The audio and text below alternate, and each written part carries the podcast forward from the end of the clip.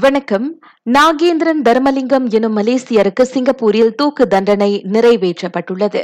சிங்கப்பூரில் போதைப்பொருள் கடத்திய குற்றத்திற்காக அவருக்கு மரண தண்டனை விதிக்கப்பட்டிருந்தது.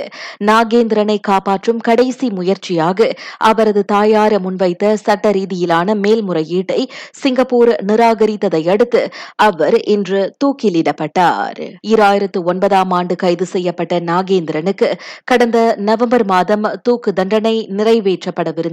ஆனால் அவர் மனநலம் பாதிக்கப்பட்ட ஆடவர் என்பதால் அவருக்கு எதிரான அத்தண்டனை குறித்து பல்வேறு கண்டனங்கள் எழுந்ததால் அது ஒத்திவைக்கப்பட்டு தற்போது நிறைவேற்றப்பட்டுள்ளது.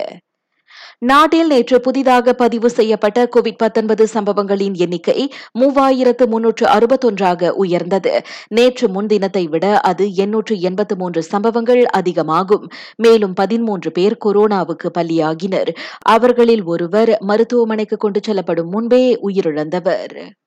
நாடு முழுவதும் இதுவரை ஒரு கோடியே அறுபது லட்சத்திற்கும் அதிகமான பெரியவர்களுக்கு கோவிட் ஊக்க தடுப்பூசி போடப்பட்டுள்ளது. பன்னிரண்டில் இருந்து பதினேழு வயதுடைய இளையோரில் தொன்னூற்றி இரண்டு புள்ளி ஒன்பது விழுக்காட்டினர் இரு தடுப்பூசிகளை செலுத்தி முடித்திருக்கின்றனர். ஐந்தில் இருந்து பதினோரு வயதுடைய சிறார்களில் ஏழு லட்சத்து அறுபத்தோராயிரத்திற்கும் மேற்பட்டோர் இரு தடுப்பூசிகளை பெற்றுள்ளனர்.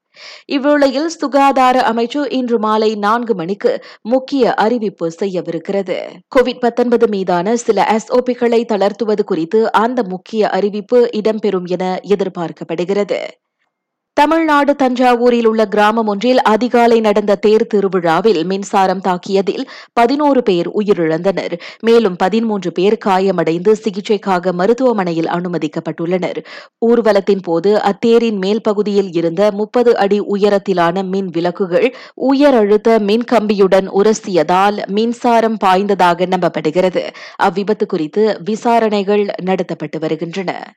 அமெரிக்காவில் ஈராயிரத்து இருபதாம் ஆண்டு பத்தொன்பது மற்றும் அதற்கும் கீழுள்ள வயதுடையவர்கள் பிற காரணங்களை காட்டிலும் துப்பாக்கிச் சூட்டினால் உயிரிழந்ததுதான் அதிகம் என ஆய்வில் தெரிய வந்துள்ளது இதற்கு முன் வாகன விபத்துகளால் அவ்வயதினர் அதிகம் உயிரிழந்து வந்த நிலையில் அவ்வயதினரை உட்படுத்திய மரணங்களுக்கு துப்பாக்கிச் சூட்டு சம்பவங்கள் முக்கிய காரணமாகியிருப்பது இதுவே முதல் முறை.